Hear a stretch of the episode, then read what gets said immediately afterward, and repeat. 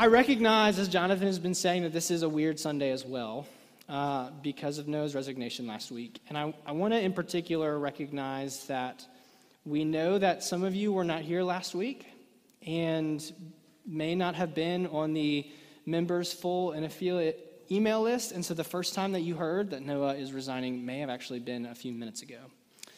And no matter where we fall on a few minutes ago of that shock, where we heard it last week, or whenever you heard about this happening, uh, we are pretty acutely aware of the fact that we have walked right into a season of difficulty and maybe some unknown uncertainty as a church. And you're probably at some point right now or last week processing a little bit of shock.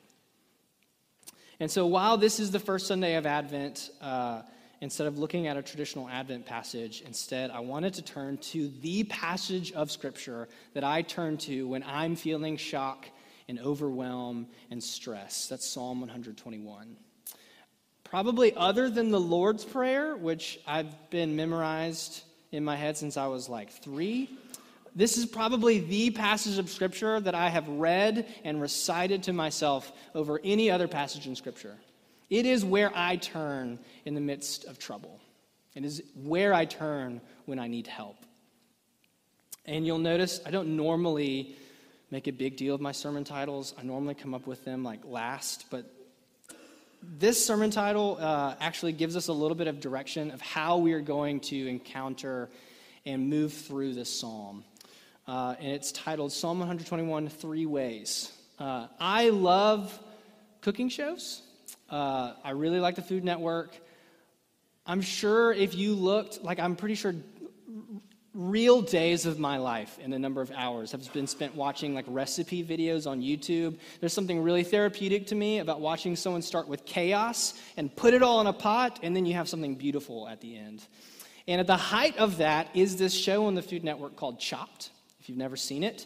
Uh, they put a basket in front of professional chefs, and inside this basket are things they've never seen, and they are ridiculous. It'll be something like uh, apple juice, mustard greens, squid, and uh, a russet potato. Not a Yukon Gold, but a russet potato. And in 30 minutes, they have to create a cohesive dish that incorporates all four of these really wild ingredients. And then, what I really love is they're professional chefs, so they're fancy. And they come to these other professional chefs, and they have to name their dish. And they made it up on the spot. 15 minutes ago, they were still saying, like, I don't know what I'm making, I'm just putting stuff in a pot. And so they come up and they say, Chef, this dish is potatoes three ways. And it sounds really fancy, but what they did is they boiled them, mashed them, stuck them in a stew, and they moved on. And uh, they created something cohesive from chaos, uh, but a little bit of that chaos remains. And so we are looking at Psalm 121 three ways, because we are going to encounter it three ways, but there's only one point. This is not a traditional Presbyterian three point sermon, and I'm sorry about that, but there are three encounters, three ways of encountering the psalm. And the point, I'm stealing it, I'm just 100% stole the words for the point from the wonderful hymn. It's been made popular by the Gettys. Uh, it's He Will Hold You Fast. Which, if you haven't heard that hymn, go listen to it. He will hold you fast. Let's read Psalm 121 together. I lift up my eyes to the hills. From where does my help come? My help comes from the Lord who made heaven and earth. He will not let your foot be moved. He who keeps you will not slumber. Behold, he who keeps Israel will neither slumber nor sleep. The Lord is your keeper. The Lord is your shade on your right hand. The sun shall not strike you by day, nor the moon by night. The Lord will keep you from all evil. He will keep your life. The Lord will keep your going out and your coming in from this time forth and forevermore. Let's pray. Father, I ask that as we come to your word. You promised that your word would not go out void. We need you, Jesus. And by coming to your word, we know that we have you because your spirit is speaking. And so would I decrease that you may increase? Would we all see your glory and your care? But most importantly, would we see you, King Jesus? I pray in your name.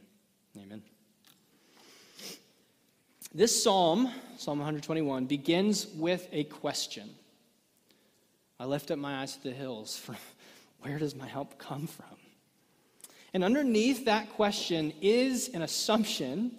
Underneath the fact that they're asking the question is the fact that they need help.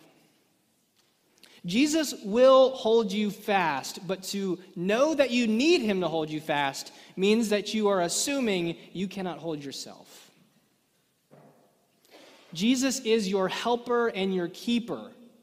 But to say, Lord, be my helper, means that you must admit and assume that you cannot help yourself. That we are dependent solely upon Jesus, the Lord, to be our keeper. Now, we don't know exactly when this psalm was written. It is a psalm of ascent, meaning that three times a year, the people of Israel would go from all of their little towns, like you know, Galilee or Bethlehem, and they would go to Jerusalem for one of the three major feasts of the years. And Jerusalem was the highest mountain in Israel. So it's a psalm of ascent, meaning they're going up and up, and the closer they get to Israel, the higher they get to the mountain, on the mountain. Which, side note, means, uh, while this isn't a traditional Advent hymn, as you look in Luke and you see that they take Jesus uh, on Passover when he is a young boy, Jesus would have sung this psalm in his incarnation. Jesus would have been moving towards Jerusalem three times a year, and he would have sung this psalm with his family as they were marching to Jerusalem. And probably as he's going for Passover before his death, he and his disciples were singing this psalm. But it's been around for a long time, and it mentions the hills. It was likely written, the best case because of, of what it's talking about, is it was written in the midst of when high places were a big issue in Israel. You can read through 1st and 2nd Kings, they're all over the place. And what that means is that around Israel there were false gods. And false gods, pagan idols, Baal or Asherah or Molech, or there's a litany of them. Uh, they were worshipped on the tops of hills because a hill is a little bit closer to the heavens, and so the earth was theoretically closer to these false gods. But then those idols began to come into Israel. They began to seep not just outside, but they began to come in. And there were worship places for Baal and Asherah littered throughout Israel. And so if you're marching from Galilee to Jerusalem, you are passing the worship sites of other gods in order to go worship the Lord. And this psalm is saying, I lift up my eyes to the hills. I lift up my eyes and I see there's that God there, there's that God there, there's that God over there. Where does my help come from? Because all of these gods would promise help, but all of them also required sacrifice. Every one of the false gods would have required you to give something of yourself to earn their help to gain it from them. At best, it was money. At worst, it was a loved one. But they all required an idolatrous sacrifice from you. And so this psalm is written in the context of saying, Can that God help me? Can that God help me? No, I'm going to Jesus. I'm going to the Lord, as He made the heaven and earth. I love the fact that this psalm is honest about the fact that when we feel like we need help, those other gods are more tempting than when we feel like we're okay. I love the fact that they are honest, that when we feel uncertain about what's happening in our lives, the, the sneaky promises for a quick fix from all of the idols in our world, in our day, in our age, become really tempting. But they all require a sacrifice. They all, to this day, anything other than the Lord, to gain a quick fix from another helper is to sacrifice something from yourself. Whereas on the other hand, our help comes from the Lord who made the heaven and the earth. He made it already, it already belongs to Him. He is our helper. Since Noah's resignation, um, I've been hurting. I know a lot of you have been hurting. Our church, our community, we've been hurting. We are acutely aware of the fact that we need help. We are acutely aware that we are in a verse 2 where does my help come from? What is going to happen? We're in distress. Which means there are lots of other temptations that are going to be really appealing. And to just name one that is perhaps one of the most tempting temptations that Christians and churches have always faced is the desire to do the Lord's work, but to do it from man's strength. And I will confess, I've been thinking about this sermon now for weeks, knowing that it was on the heels of Noah's resignation, that we have a congregational meeting in a few uh, minutes, and this is just a really difficult Sunday for everybody. And part of me wanted to say, let me just preach a sermon that is so good it will all be okay. It's good to go to the Lord, to come before Him, let His word speak to us. That's the Lord's work, but I wanted to do it from my own strength. And I would get stuck and anxious and spin through all of the wheels in my head and have nothing until I prayed. and then the Spirit would work and the words would come out again in my preparation we must be very careful that as we walk through this season, church, that we don't look to our own strength, but that we remember that our help comes from the Lord we have an opportunity to say no to our temptations, no to the idols, no to the quick fixes, no to all of those other things that give us some semblance of help in order to fix our eyes on Jesus and follow Him. Because unlike all of those false, puny idols that require us to sacrifice, a sacrifice still has to be made for the Lord's help, but He has made it Himself. Our Father in heaven sacrificed his one and only Son in order to lavish us with his grace, in order to freely pour out his help upon us. And so the Lord can be our help, and he can firm up the shaky ground underneath us with the firm foundation of his promises because Jesus has accomplished and won and bought our help by his death on the cross. Because Jesus has already done everything needed in order to make sure that when we go to the Lord and we say, Lord, I need your help, He says, okay, let me give it freely. I would delight and I would enjoy to give it to you. Jesus has already gotten it for you. Every other idol will begrudgingly help and offer something in exchange. Jesus came to us. He came into our mess. He came into our need. He saw our help with his human eyes, and he died on the cross so that he can give and give and give and give his gracious and steadfast love and aid. So, if you are looking for help, if you are looking for direction, and we all are, that sounds like the best option. That is the God who made the heaven and the earth. That is the God who promises to be our helper. It's Jesus, and he will hold us fast.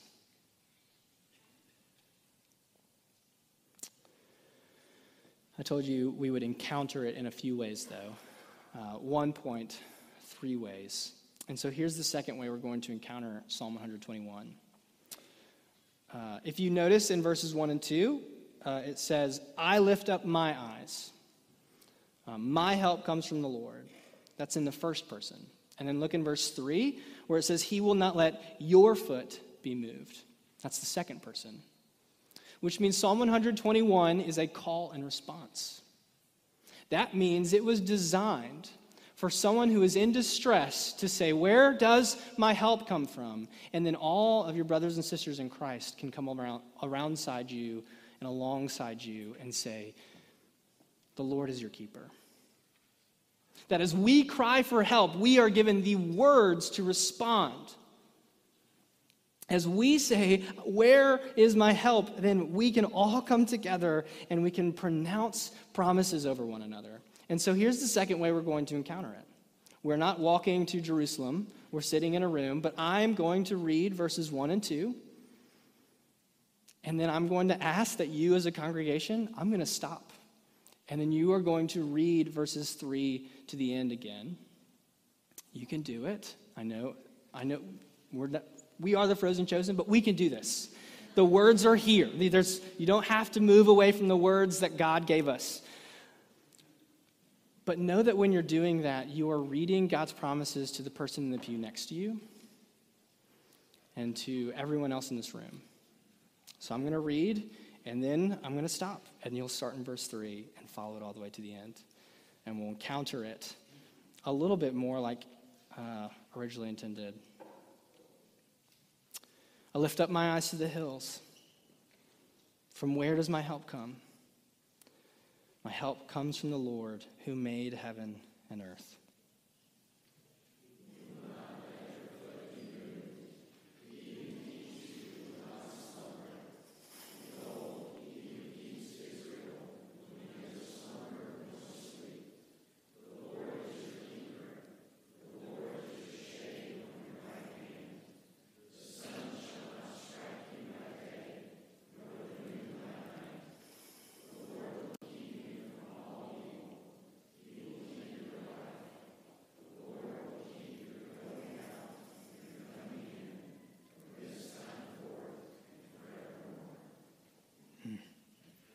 Thank you.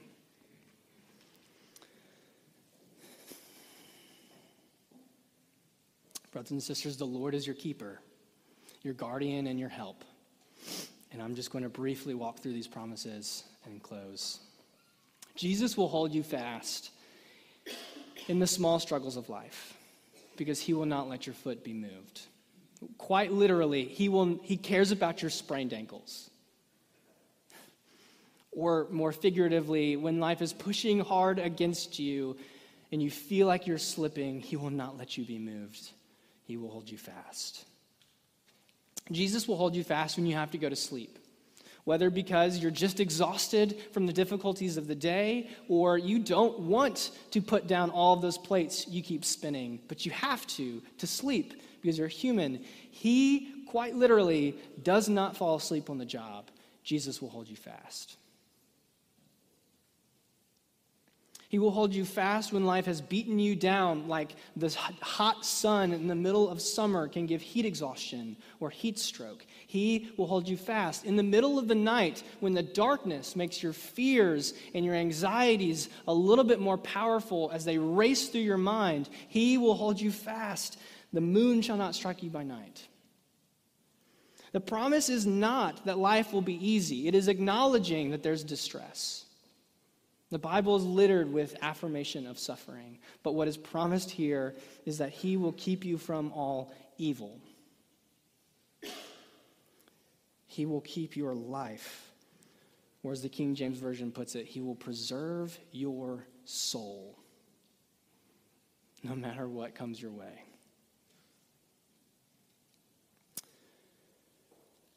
And so the reason I had you read those verses out, not just to encounter it in a new way, but is for this reason.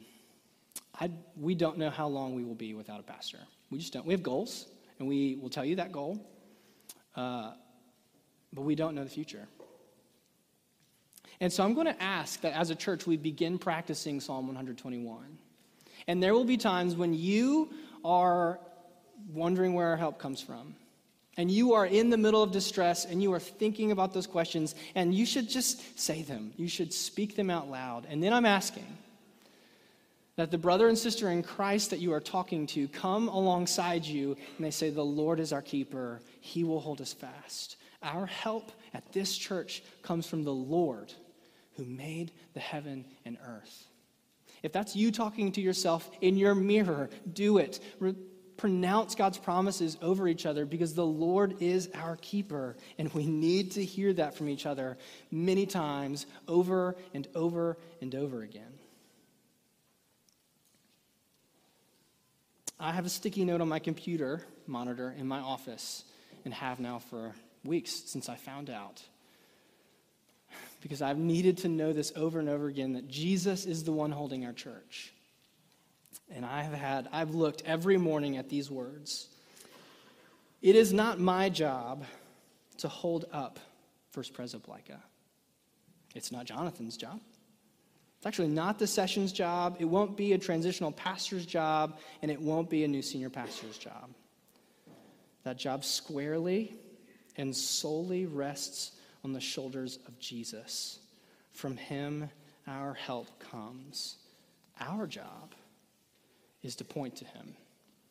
Because while, we're out, while we are without a senior pastor, we are not, we cannot, and we will not be without the Lord and head of the church, Jesus Christ, our good shepherd, the great shepherd of our sheep, our helper, and our keeper. And that is the best news that we have. And so let me close by explaining to you the third and final encounter with Psalm 121 you notice that there is not a, th- a final congregational hymn in your worship folder. And that's because I've asked Daniel to, uh, he is amazing. Uh, thank you, Daniel, for learning a new song. It's my favorite rendition of Psalm 121 put to music. It's by Nathan Clark George. He is the worship leader at Christ Covenant Church in Matthews, North Carolina, so Charlotte. Uh, and uh, he used to be a Christian musician, and this is his version of just putting the King James version into lyrics. And so I'll close this in prayer, and then we'll get to have these promises sung over us once again. Let's pray.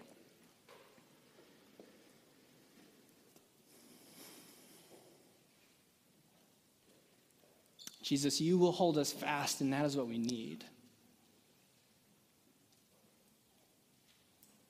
You are our keeper.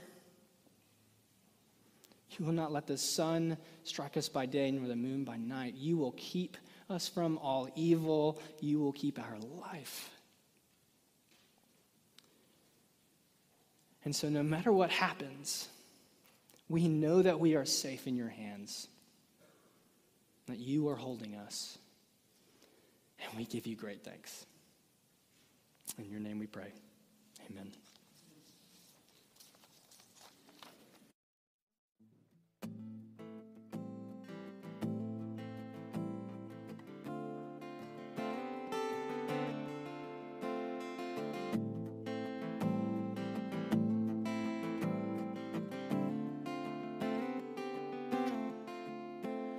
Lift up mine eyes to the hills.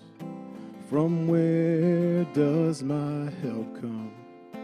My help comes from the Lord, maker of heaven and earth.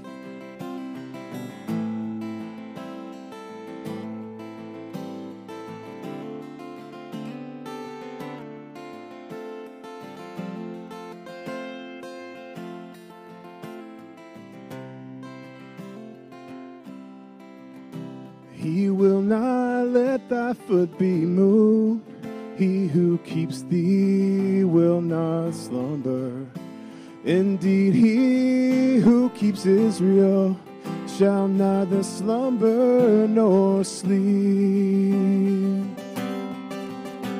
I lift up mine eyes to the hills. From where does my help come? My help comes from the Lord, maker of heaven and earth. And he shall watch over thee. He is thy shade at thy right hand. The sun shall not smite me by day, nor the moon by night. And the Lord shall protect thee from all evil,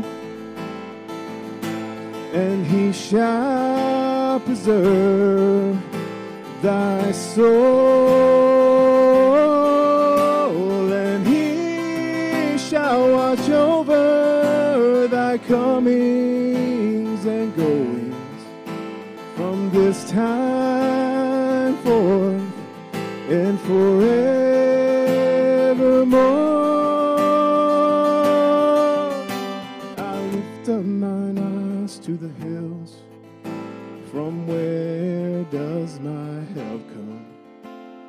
help comes from the Lord, maker of heaven and earth.